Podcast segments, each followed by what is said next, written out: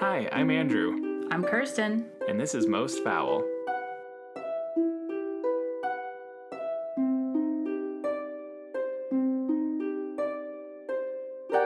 It's so good to see you. I love seeing you. I really do feel like I see you when we do these episodes because we're face to face. All our other communication, and we text, we're not phone people. So it's so nice to see you. Yes. Uh, text. Don't get me started. I already saw uh, someone's homemade Halloween costume. Yes. is like a poster board over the shoulders and it's an iPhone screen and it's a picture of Nancy Pelosi and it's it was like Hi Sean, it's me, Nancy Pelosi. Are you going to join me in the fight against the MAGA extremist by donating $27 today? we gotta have a blue wave in this hashtag blue wave in this country. Stand with me to stop or to stop getting these text messages. Please put stop, and he's, it's, the next bubble is stop, and then it says, "Why are you mad at me?" and then it says stop again in all caps, and then the last text bubble is just, "Why are you poor?" Hashtag topical Halloween costumes. Ugh. I love it. It was very, very funny to me. Well, I know that if I'm ever murdered, knock on wood, don't murder me. Um, but if I am, I think the secret to it all will be in my text messages somewhere. Like, I know it'll be one of those, well, this is not actually Kirsten texting because it has capitalization or periods or something that's totally not like me. I could, I think I could tell, except I wouldn't necessarily be like, this isn't Kirsten. I'd be like, are you mad? are you Yeah. okay? Like, remember the time that you responded to me and it was like autocorrect, and I was like, what have I done to him? he hates me. but you wouldn't think this isn't Kirsten until after you found out I had been murdered. And then you'd be like, wait, that Piecing weird together. text. Yeah. So I'm relying on you, Andrew. If this thing that will never happen happens. This is going to give a glimpse into our recording timeline, but also RIP to Angela Lansbury. Oh my god, I was devastated. So, the timeline of it actually happening was this. I was sitting talking to my mom because I'm home during the days as I recover. I'm sitting at home talking to my mom, and I get an alert on my phone from the New York Times about her dying. So immediately, I just stop my conversation with my mom, probably mid sentence, and I start making a post for our story. And my husband calls me from work which he never does. And he's like honey i'm so sorry. And i knew exactly he was calling me to send his mm-hmm. condolences because she is my hero. Like angela lansbury and jessica fletcher both of them. And i i am not insane i know that they're not the same but both of them are such an inspiration to me and people don't understand the incredible mega talent and I mean Broadway royalty. Totally. So accomplished, so talented, and probably would have had an even more huge career if she was more, quote, conventionally attractive. But the fact that she wasn't, quote, conventionally attractive and she still was so incredibly talented and famous and successful, like that speaks a lot to who she was. She brought the orchestra to tears when she recorded the title track for Beauty and the Beast. Oh my gosh, I'm getting I'm getting goosebumps, Andrew. She did Murder She Wrote for years after she wanted to mm-hmm. to keep her friends and old stars on health insurance by having them as acting in the show so they could keep their Screen Actors Guild health insurance. Yeah. She saved her children from Charles Manson by moving to Ireland. Yeah, that's wild. And she quit acting to help them recover past their drug addiction. Yeah. Or not just acting, but like all acting, like Working. Broadway, Yeah. film, TV. I mean, just an incredible person and human being. And she created a template for women to look forward to what post midlife life can be. And then it's just funny her like the reach of like there's this post going around. It's a a screenshot with captions of one of the episodes of Murder She Wrote and it's essentially the chemical that's like the gay drug poppers. Mm-hmm. and she's like smelling something and it's like if I'm not mistaken, it's this chemical which I can't think of off the top of my head. So then gay Twitter is also like not Jessica knowing about poppers. I love it. I mean, she's so memeable. And I love throwing a good JB Fletcher gif into a conversation as appropriate and pretty much it's always I mean there's a there's a JB gif for just about every occasion. I know this is hyper specific to my age, but like the real sort of like childhood childhood connection to her as Mrs. Potts. Mhm. It like she was so comforting and then Murder She Wrote was on all the time and then a lot of the old movies she was in were like cuz we were kind of an old movie household. Mhm. So she was a big part of my childhood. Well, I described her the other day as the thinking person's Betty White. Like all of the emotions and big feels that people had about Betty White, I'm having them now about Angela.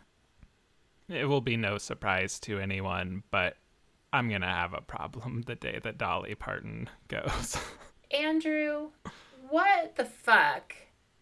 So uncalled for. How dare you even let those words cross your lips? Ugh. it it will not be okay. It will not happen. That's not going to happen. Andrew, The celebrity that finally breaks me. you're talking nonsense. She is immortal. She is a goddess sent from above. It will never happen. And shut your fucking mouth right now. It's very funny that you probably don't know that one of her perfumes is called Scent from Above. I totally did not, but she is, and it's very on the nose, but not in a cringe way because she, by definition, cannot be cringe. the Imagination Library just started in California. Mm, yeah. Take it back. Take it all back. Actually, I was just thinking of you because um, I was somewhere. Where was I? I was looking online and they had a whole thing of Dolly t shirts. And I was like, oh, maybe I can find one for Andrew. But there just wasn't one that fit. So I didn't force it. But I'm always thinking of you and her and us and our whole magical thing that we have together that she doesn't know anything about. Not my exact hometown because it's technically a different city, but the Mississippi coast is essentially a singular place. Even though there are like lots of little cities and towns, like the that coast, that like 26 miles of coastline is like a region. It's So- like Rhode Island. Rhode Island is just one big town. yeah, so Bay St. Louis, Mississippi has a yearly Dolly Parton festival where everybody dresses up like her and it's all themed about her. That's amazing. Uh, i I'm, still want that neon sign that says Dolly Parton vibes that I found on the internet years ago that I've never been able to source. Maybe it was a custom thing, but I want one. that's for when we have the big bucks. yeah, totally. When we make it, we'll both get one of those and hang them in our houses. or maybe one day we'll actually have a podcast office. We could hang it in the lobby. Where the guests all have to dress like Dolly Parton. well, th- as much as I am enjoying this, should we go back into our awful, awful story? I know. I feel guilty now for laughing so heartily when we have such horrific things to talk about. But that is what we're here for. So today we're going to pick up where we left off in part two.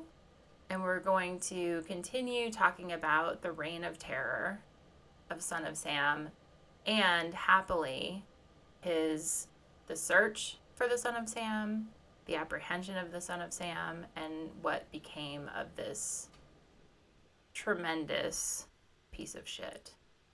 Yeah. You ready to dive in? Let's go for it. All right. For a while, things seemed to return to the normal level of New York City mayhem again, as you talked about last week, Andrew. Christmas and New Year's came and went with no more incidents. But at about 12:40 a.m. on January 30th, 1977, Secretary Christine Freund, who was 26, and her fiance, bartender John Diel, who was 30, were sitting in John's car near the Forest Hills Long Island Railroad Station in Queens. Three gunshots suddenly penetrated their car. And in a panic, John drove away for help, similar to the earlier case. He suffered minor, kind of superficial injuries, but Christine was shot twice and she died several hours later at the hospital. Ugh. I know, it's so tragic. And Again, in this case, neither victim had seen the attacker. Police at this point made the first public acknowledgement that the Freund Diel shooting was similar to the earlier incidents and that the crimes might be connected. All of the victims had been struck with 44 caliber bullets, and the shooting seemed to target young women with long dark hair. NYPD Sergeant Richard Conlon stated that police were, quote, leaning towards a connection in all these cases, end quote.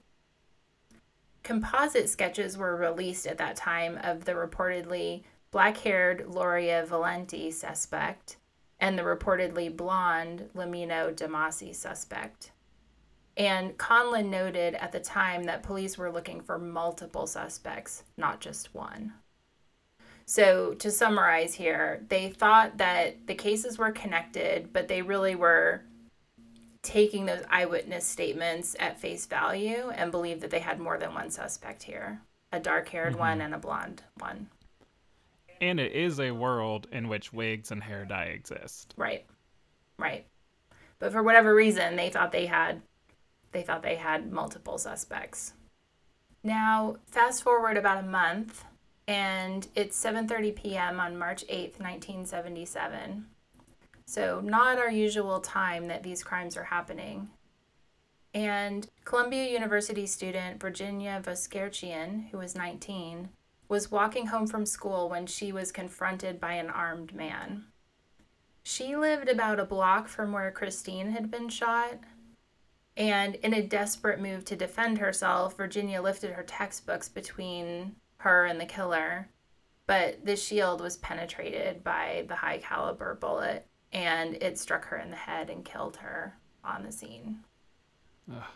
Two days later, on March 10th, 1977, NYPD officials and Mayor Abraham Beame held a press conference at which they declared that the same 44 caliber bulldog revolver had fired the shots that killed Donna Lauria and Virginia. Official documents were later revealed though saying that police strongly suspected that the same 44 Bulldog had been used in the shootings, but the evidence was actually inconclusive. Interesting. Yeah. The crimes were covered everywhere, as you can imagine. I mean, we've seen this many times, but the city is now gripped with fear.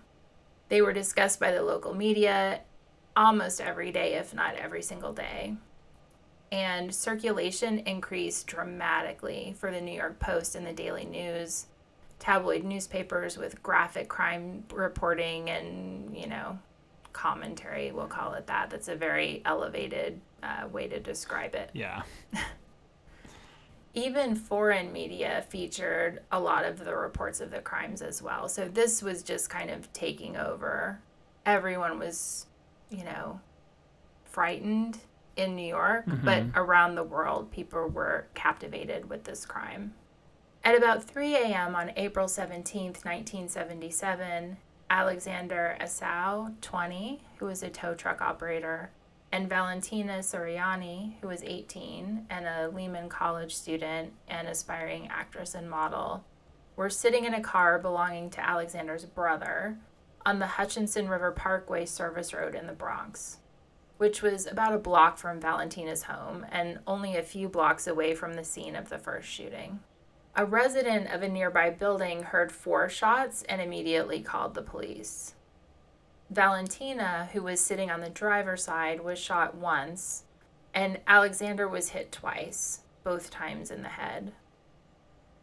Valentina died at the scene, and Alexander died in the hospital a few hours later without ever being able to describe his attacker.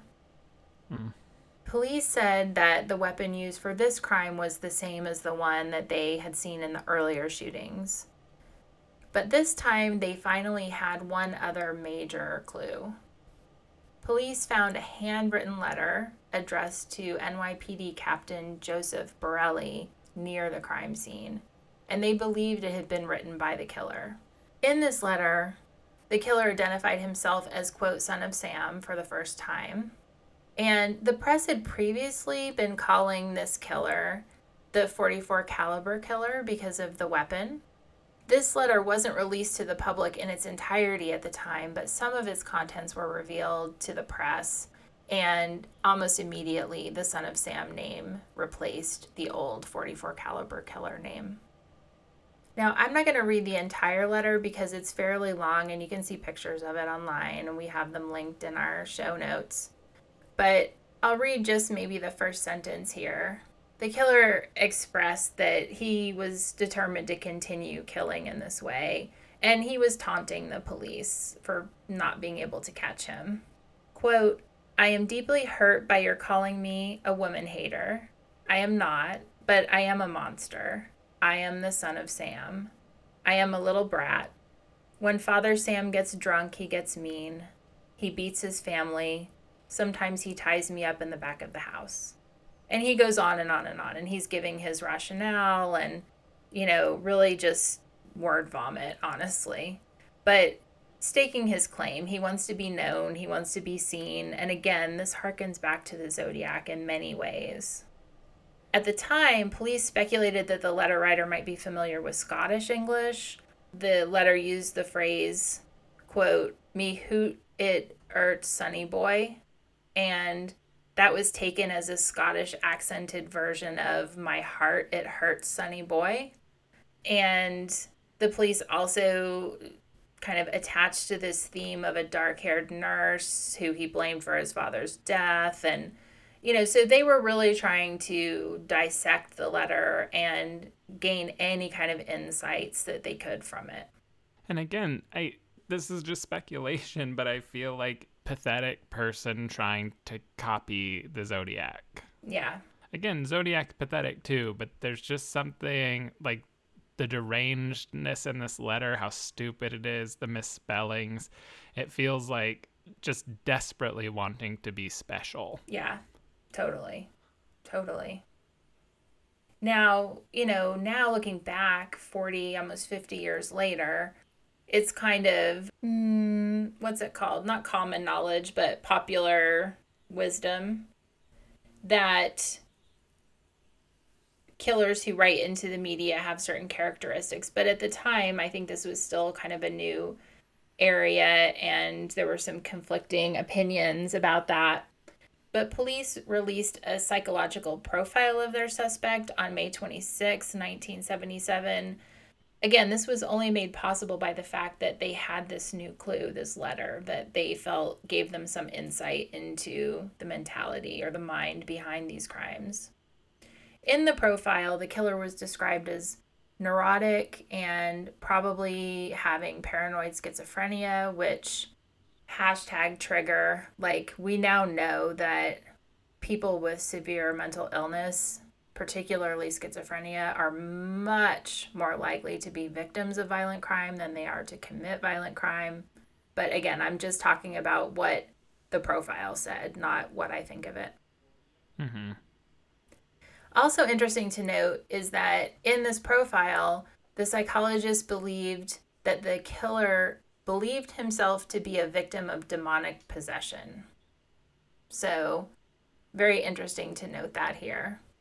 On May 30th, 1977, so not very long after the crime and the letter, the killer writes another letter. And this time, instead of leaving it at a crime scene, he delivers it to Daily News columnist Jimmy Breslin.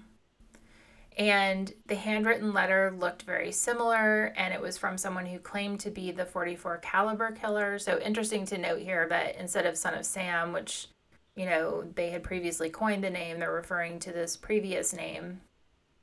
And the letter was postmarked early that same day in Englewood, New Jersey, so suburb of the city to the south. On the back of the envelope, neatly handprinted in four centered lines were the words blood and family, darkness and death, absolute depravity, 44 caliber. Now, in this, again, I won't read the whole thing, but you can go and, and take a look at it. Um, he starts out Hello from the gutters of New York City, which are filled with dog manure, vomit, stale wine, urine, and blood. Hello from the sewers of New York City, which swallow up these delicacies when they are washed away by the sweeper trucks. And it goes on and on like this. But you can see here, I mean, this is maybe one of the better descriptions. Again, harkening back to part one. This part sounds now like maybe hyperbole or the mind of a deranged killer. But when you know what you talked about in the last episode, Andrew, it feels more and more like just a very kind of level headed description of the time. Especially cutting sanitation workers by the percentages they did. Yeah. Yeah. And so in this letter, he goes on and, you know, claims responsibility for some of the previous crimes and and just kind of more of the word vomit of his psychopathy out on the written page. But underneath the Son of Sam signature was a logo or sketch that combined several symbols. Now, again, Zodiac, like, this is just so copycat vibes here. Mm-hmm. And next to this sketch was a question What will you have for July 29th? Now, if you remember back to the beginning of this episode, July 29th was the date of the first shooting crime. So the writer here is referencing the first known crime attributed to Son of Sam, and it was considered a threat. The journalist obviously notified police, and they thought that the letter was probably from someone with knowledge of the shootings. Mm-hmm but they didn't necessarily believe it was from the son of Sam himself. The Daily News did publish the letter a week later after agreeing with police to withhold parts of it for the sake of the investigation. And Breslin, the journalist, urged the killer to surrender.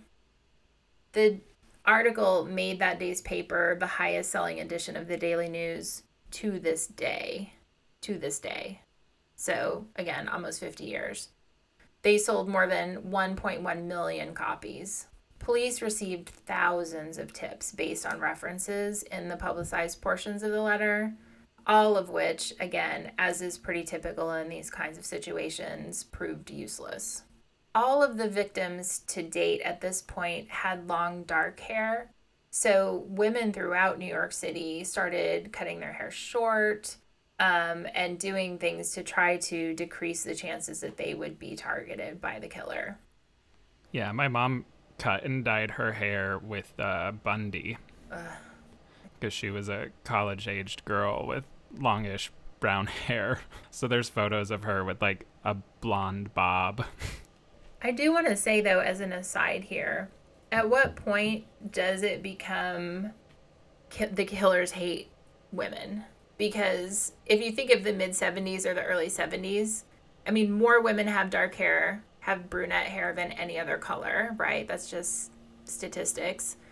And then in the 70s, long, straight, pressed iron straight hair was the fashion. So, I mean, we're talking like 85, 90%, I don't know, maybe that's too high, percent of young women had that hairstyle. So, when do we start just saying these guys are just misogynists, you know? Well, you know, society doesn't like to do that. They don't like to uh, talk about misogyny. It's always individual, uh, specific issues with specific women. So, this fake nurse that killed his dad, or, well, I guess Bundy was really modeled after his first air quote love. Yeah. But uh, it's never, never look bigger at the question. Okay, little aside there, my little rant for the episode. Well, not even a month after this letter went out, on June 26, 1977, Sal Lupo, who was a 20 year old mechanics helper, and Judy Placido, a 17 year old recent high school graduate, left a club in Bayside, Queens, and they were sitting in Sal's car at about 3 a.m. Without warning, three gunshots were fired into the car. Sal was wounded in the right forearm, while Judy was shot in the right temple, shoulder, and the back of her neck. Miraculously, both victims survived their injuries. Lupo, in fact, told police later that they had been discussing the Son of Sam case only moments before the shooting. Oof. I know. Like in so many of the earlier crimes, neither Sal nor Judy had seen their attacker, but two witnesses nearby reported a tall, dark haired man in a leisure suit fleeing from the area. One claimed to see him leave in a car and even supplied a partial license plate number. So, again, the first anniversary of the first shooting crime was approaching at this point. And police established a really big dragnet that emphasized past hunting grounds in Queens and the Bronx. Mm-hmm. They had patrols going on, they were pulling people over, they were driving through kind of quiet residential neighborhoods. I think looking for a yellow compact car and this partial license plate. But the so called son of Sam wasn't done with his horrific reign just yet. Early on July 31st, 1977, near Bath Beach in Brooklyn, so again, not one of the boroughs that was part of this dragnet in anticipation of the anniversary. Secretary Stacy Moskowitz and salesman Robert Violante, who were both 20, were sitting in Robert's car on their first date. A man approached very close to the car, within three feet of the passenger side of the car, and suddenly fired four rounds through the window. And it struck both victims in the head. The man then ran off through a nearby park. Robert lost his left eye, but Stacy died from her injuries. Later that night, Detective John Falotico was told to report to the 10th Homicide Division at the 60th Precinct Station House in Coney Island, which is in Brooklyn. He was given two weeks to work on the Moskowitz Violante case as a normal murder investigation. He was told if it couldn't be solved in that time frame, it was going to be given to the Son of Sam task force.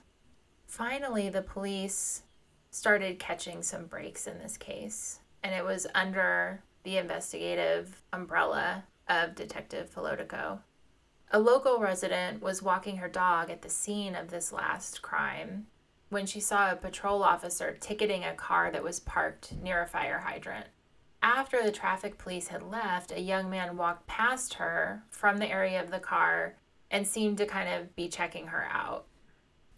She felt concerned because he was wielding in his hand some kind of quote dark object, which in hindsight she thought might be a gun. Mm-hmm she ran to her house. You know, he creeped her out. She ran home, and as she was running away, she heard shots fired behind her in the street. Terrifying. Right? So she was scared to death and she didn't go to police right away with this information. Four days later, she finally contacted them and she told them about what she had seen, the person she passed, and the ticket, most importantly, the parking ticket. That was on August 9th, 1977. From here, the police finally, finally have a string in this giant ball of yarn that they can start pulling. So the police begin going through every ticket that had been given in that area on that night. And within this pile of tickets, they came up with a yellow 1970 Ford Galaxie who was registered to David Berkowitz. On that day, Detective James Justus called the Yonkers Police Department, which is where Berkowitz was living at the time, and asked them to schedule an interview with him. They wanted to talk to him. He's mm-hmm. now on the radar. The Yonkers police dispatcher who first took the call was a person named Wheat Carr and had knowledge of Berkowitz from other activities in the Yonkers community. As soon as Justus mentioned Berkowitz's name to her, she said, quote, "Let me tell you about him. I know him. He lives right behind me." End quote. And she went on to tell Detective Justus that Berkowitz had shot and wounded her dog, Harvey. And that dog was her father's dog. And any guesses what her father's name was? It was Sam. It was Sam. And so, you know, in those letters, he had referenced Son of Sam and he had talked about demonic possession of a dog, a dog that barked. And now here we have he is a known entity who has assaulted a dog who belongs to a guy named Sam. With a gun. With a gun. And so I'm sure if you're that police officer, I mean, it's hard to imagine what must have been going through him at that time, but every kind of elation and excitement, right? So Detective Justus asks the Yonkers police for help tracking him down, he finds out that Berkowitz has been up to weird shit in Yonkers as well, which is why Wheat Carr knew of him. There were cult accusations and kinds of weird stuff besides the shooting of the dog. Yonkers investigators told Detective Justus at the time that they thought Berkowitz might be good for the Son of Sam crimes. So the following day, August 10th, 1977, Police found Berkowitz's car, and it was parked outside his apartment building at 35 Pine Street in Yonkers. And when they found the car, they saw a gun in the back seat, and so they immediately searched it. They found a duffel bag that was full of ammunition, maps of the crime scenes, and a threatening letter addressed to Inspector Timothy Dowd of the Son of Sam task force. So rather than kind of capturing or impounding it, they decided to wait and see if Berkowitz would leave the apartment and they could grab him then rather than kind of barging in and trying to get him inside, not knowing if he had more guns or what they might find. They also wanted to get a search warrant for the apartment. When he left the apartment around 10 p.m., he went to his car and Detective John Falotico approached the driver's side and pointed his gun close to Berkowitz's temple. And another detective pointed his gun from the passenger side. A paper bag containing a 44 caliber bulldog revolver, like we had seen in all of the crimes before, was found next to Berkowitz in the car. And he stated when they approached, quote, "Well, you got me." End quote detectives describe their memory of this arrest and they describe a big inexplicable smile on his face as they arrested him. Piece of shit. Yeah. Pretty much. So they waited for the search warrant to come in on his apartment and they went in to search when that arrived and they found it in complete disarray they found graffiti on the walls. Some of it looked satanic. Um, they found diaries that he had kept forever. notes of arsons that he had set that went back many, many years. Some sources even put that number at over a thousand arsons. So earlier when we were talking about us setting little fires in the country as kids, like, you know, 1,400 fires that he set around New York City. God. Right. The following day, August 11th, 1977, police interrogated Berkowitz for about 30 minutes in the morning, and he really quickly confessed to the shootings. He even said that he wanted to plead guilty. During questioning, he claimed that his neighbor's dog was one of the reasons that he killed, stating that the dog demanded the blood of pretty young girls. And he said that the Sam mentioned in the first letter was his former neighbor, Sam Carr, and that Harvey, the dog that he had shot, was possessed by an ancient demon who told him to kill. A few weeks after his capture, Berkowitz was permitted to communicate with the press. And in a letter to the New York Post dated September 19th, 1977, he talked about the story of demonic possession. But he closed the letter with a warning that has been interpreted by some investigators as an admission of criminal accomplices. He said, quote, There are other sons out there. God help the world. End quote. At a press conference in February 1979, though, Berkowitz declared that his previous claims of demonic possession were a hoax, and he later stated in a series of meetings that he had long contemplated murder to get revenge on a world that he felt had rejected and hurt him.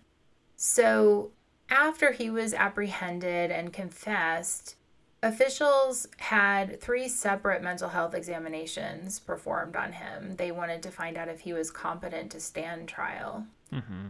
And all three of them agreed he was competent to stand trial. But his defense lawyers still advised him to enter a plea of not guilty by reason of insanity, and he refused to do that. Berkowitz appeared in court on May 8th, 1978, and calmly he pleaded guilty to all of the shootings. At his sentencing two weeks later, he really caused an outrage when he attempted to jump out of a window of the seventh floor courtroom that he was in. But he was restrained and he then had an outburst, which I don't want to quote because it's really vile and it doesn't really move the story in any direction but it did prompt the court to order another psychiatric examination. During that evaluation, Berkowitz drew a sketch of a jailed man surrounded by numerous walls. At the bottom, he wrote, quote, I'm not well, not well at all, end quote. But even in this fourth review of his sanity, he was found competent to stand trial. So on June 12, 1978, Berkowitz was sentenced to 25 years to life in prison for each murder to be served consecutively. He was ordered to serve his time in Attica, the infamous Attica, a supermax prison in upstate New York. And despite prosecutors' objections, the terms of his guilty plea made him eligible for parole in 25 years from that date, which has long since passed which is insane. I mean, not that they would grant parole, but it's like you can't give a serial killer parole. I know. But I do think there's a lot to this that, you know, you and I, our take is similar in that it's so cowardly the way that he committed his crimes. But I think another take is they were somehow, and I'm making the most disgusted face, uh, like tell the listeners how disgusted I look right now. I, I think she's that, disgusted. I think that the court sees these as less less repugnant, you know. It doesn't take away the fact that they're a serial killer with a compulsion to kill. I know, but I mean, we've seen so much. Like, you know, we when we started this, we we talked about the intersection between crime and culture. And I think, at least for me, you can speak for yourself, I conceived of it as kind of a one way thing crime culture, crime culture. It's pushing in the culture direction. But I think that the culture impacts crimes that are later committed and also impacts how we conceive of them. So he's somehow less dangerous, less disturbed, less something because these are not those really gruesome, hands on psychosexual things. But I mean, the underpinnings of it, I think, are really similar. It's just his MO is different. Yeah. I don't know. It's really interesting. Um, and just so sad. I mean, in the end, so many victims. And even though not all of them died from their injuries, I mean, life changing, life changing injuries. Mm-hmm. Completely devastating, life altering injuries. So, yeah, I mean, it's it's very tragic. I do think, you know, probably some of the impetus for the possibility of parole is that he gave some quote closure to the families by accepting responsibility. But I mean, just really, ugh, gross. Yeah. But, you know, when I said about the wild speculating part, listeners might be wondering what is there to even speculate about because he confessed.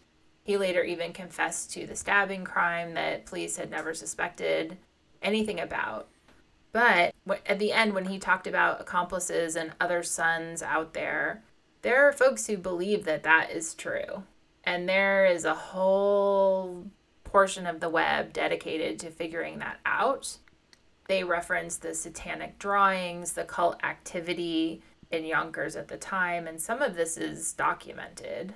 Some of it, I think, is speculation. But going back to this idea of multiple, you know, police initially thought they had multiple people. They had different color hair, you know, so there's a lot of speculating that can be done here. Yeah, I mean, if you imagine incels mm-hmm. connecting with each other. Mm-hmm.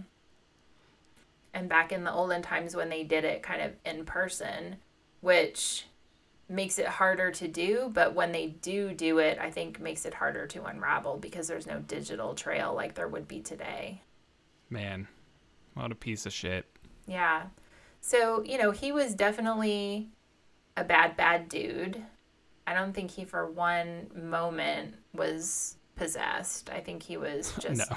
a bad dude who had seen some stuff, was of above average intelligence, and so he had figured out some ways to manipulate investigators, to manipulate the facts of the case, to throw the scent off. But in the end, I think was just a really cold blooded, disturbed individual. Mm-hmm. Who may or may not have been part of a cult who also killed women. Maybe other women. Nightmare. Yeah. Yeah. So I'm not, I don't want to fan any conspiracies here, but that could almost be a whole other episode. Yeah. And then next week we'll look at some legal implications of this case as well as the more traditional impact it's made in pop culture and what those ripple effects look like. Mm-hmm. Mm. It's a big one. It's a big one. Yeah. I know we said this week was bite sized, but I don't know if this is going to be bite sized. No, it's long. but so interesting. And again, these victims, I didn't do a deep dive, but just so unfair. I think probably some of these victims are still alive and living with this, you know? To think of it, it seems so far in the past, but it wasn't that long ago. Yeah. Ugh. Yeah. Shit bag of the day. Yep.